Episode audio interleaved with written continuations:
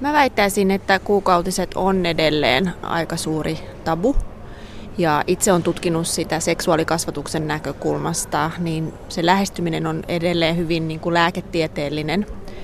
Eikä, eikä ehkä niin paljon keskitytä niihin kulttuurisiin merkityksiin, mitä kuukautisiin liittyy. Et siinä mielessä se on, on edelleen aika häpeällinen ja semmoinen tabu ja väittäisin, että aika monelle tytölle tulee vielä yllätyksenä.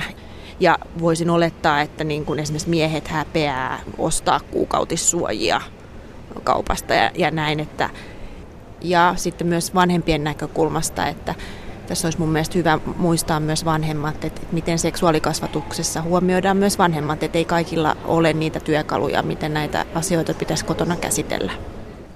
Tänään 28. toukokuuta vietetään kansainvälistä kuukautispäivää. Sen tarkoituksena on tabujen rikkominen ja tietoisuuden lisääminen. Ja tätä tarvitaan, koska suhtautuminen kuukautisiin on edelleen ympäri maailmaa enemmän tai vähemmän negatiivista, mikä haittaa miljoonien naisten elämää niin terveyden, talouden kuin koulutuksenkin osalta. Esimerkiksi UNESCO arvioi, että yksi kymmenestä murrosikäisestä tytöstä Afrikassa on poissa koulusta kuukautisten takia, ja osa lopulta myös lopettaa koulun käynnin. Joissain maissa, kuten Pakistanissa, on puolestaan edelleen käytössä erityisiä kuukautistaloja, joihin naiset eristetään tämän niin sanotun epäpuhtauden aikana. Kaiken kaikkiaan ongelmien voidaan sanoa kiteytyvän kahteen asiaan, puutteelliseen valistukseen ja kuukautishygieniaan. Suomessa asiat eivät ole tietenkään näin huonosti, mutta parannettavaa löytyy meiltäkin, esimerkiksi asenteissa. Tutkija Veronika Honkasalo nuorisotutkimusseurasta toteaa, että tämä näkyy kulttuurissamme monin tavoin. Saatetaan puhua tytöstä ja naisista vähän halventavaan sä- sävyyn, että jaha, sulla on se aika kuukaudesta. Ja sitten myös, jos katsoo millä tavalla niin kuin kuukautissuojista, miten niitä mainostetaan, niin siihen liittyy ikään kuin oletus siitä, että ne pitää tehdä mahdollisimman huomaamattomiksi ja ja että kuukautissuojat on, nehän ne lauseet onkin sellaisia, että niin pieni, että et edes huomaa, että sinulla on kuukautiset. Että tavallaan sitä merkitystä halutaan hälventää ja samalla se kuitenkin vaikuttaa jokaisen tytön ja naisen elämään aika paljon. Mä näin jossain sosiaalisessa mediassa tämmöisen hyvän kuvan, valokuvan siitä sängyllä makas nainen, jolla oli kuukautisverta tullut housuihin, joka on aika tavallinen niin kuin tilanne. Saattaa olla, että kuukautissuoja esimerkiksi vuotaa ja jokainen tyttö tai nainen tietää, että sellaista sattuu, mutta sekin oli hätkähdyttävä se kuva, koska me ei meidän kulttuurissa ole totuttu sellaisiin kuviin. Eli on siinä paljon sellaista, jota niin kuin piilotetaan. No Veronika Honkasalo, yksi erityinen piirre tässä on se, että negatiivista suhtautumista kuukautisiin on kaikissa suurissa uskonnoissa, aina islamista buddhalaisuuteen. Raamatussakin sanotaan muun muassa, että kun naisella on kuukautisvuoto, hän on epäpuhdas seitsemän päivää ja se, joka sinä aikana häntä koskettaa, on epäpuhdas iltaan saakka. Ja kaikki, minkä päällä nainen kuukautistilansa aikana makaa tai istuu, tulee epäpuhtaaksi. Näiden lisäksi löytyy paljon muitakin lauseita ja sitten vielä lopuksi käsketään papin uhraamaan kyyhkyjä naisen saastaisen vuodon takia. Tällaiset tekstit ovat vuosituhansien takaa, mutta kiteytyykö tämä häpeä edelleenkin tähän likaisuuden leimaan? Onko tässä sellainen stigma?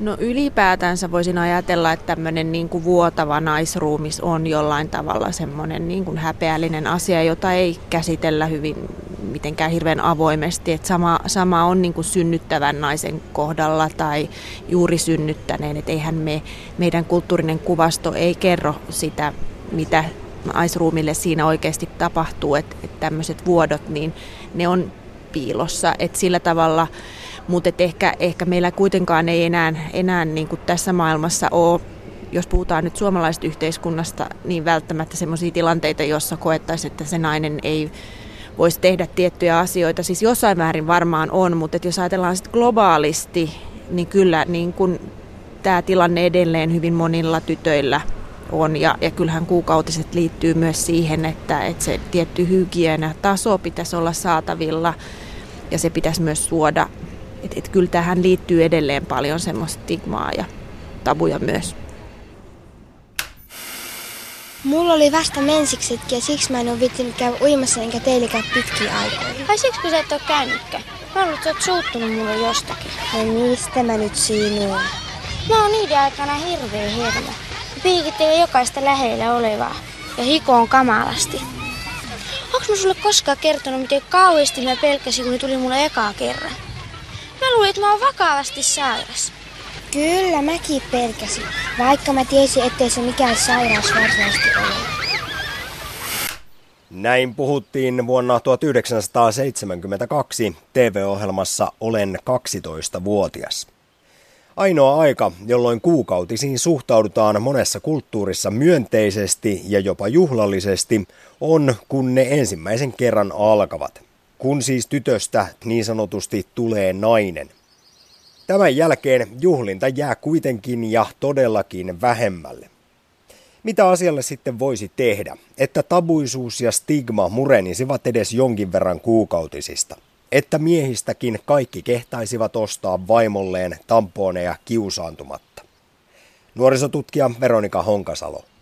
Mä luulen, että yksi Yksi vastaus tuohon on se, että kuukautisista myös puhutaan esimerkiksi koulun seksuaalikasvatuksessa ja muutenkin ihan niin kuin luonnollisesti, että, että pojat myös saa sitä tietoa. Ja, ja itse olen puhunut seksuaalikasvatuksen yhteydessä siitä, että me tarvitaan varmaan tämmöistä eriytettyä opetusta, että on niin kuin pojille ja tytöille erikseen ja sitten on, on niin kuin yhteisopetusta mutta just sen takia, että kuukautisiin liittyviä, liittyviä tabuja ja, ja yksityiskohtia pystyy niin kuin ehkä tyttöjen kesken käsittelemään luottamuksellisesti, mutta myös sen takia, että pojat sais myös tietää sitten niissä sekaryhmissä, että mitkä ne keskeiset kysymykset on. Että ihan tieto tässä on mun mielestä se, joka niin kuin auttaa, auttaa eteenpäin huomattavasti. Mutta nythän meillä on seksuaalikasvatusta aika vähän koulussa tällä hetkellä ja mun mielestä olisi tärkeää, että seksuaalikasvatus ei olisi vain koulun vastuulla, vaan myös niin kuin harrastus- ja vapaa-ajan toiminta, että se tulisi jotenkin luonnollista tietä ja spontaanisti. Et, et nuorethan keskustelee sitten keskenään hyvin paljon näistä, että se vertaisoppiminen on, on vahvaa. Ja, ja tässä sitten taas populaarikulttuurilla ja medialla ja sosiaalisella medialla on iso merkitys ja ja kyllähän niin kuin pojat ottaa esimerkiksi yhteyttä tuonne nuorten puhelimeen ja, ja, ja myös kysyy näistä asioista itse aktiivisesti. No jos väännetään ihan rautalangasta, niin onko jotain, mitä meidän miesten pitäisi ymmärtää kuukautisista, mitä me emme ole vieläkään kaikki tajunneet?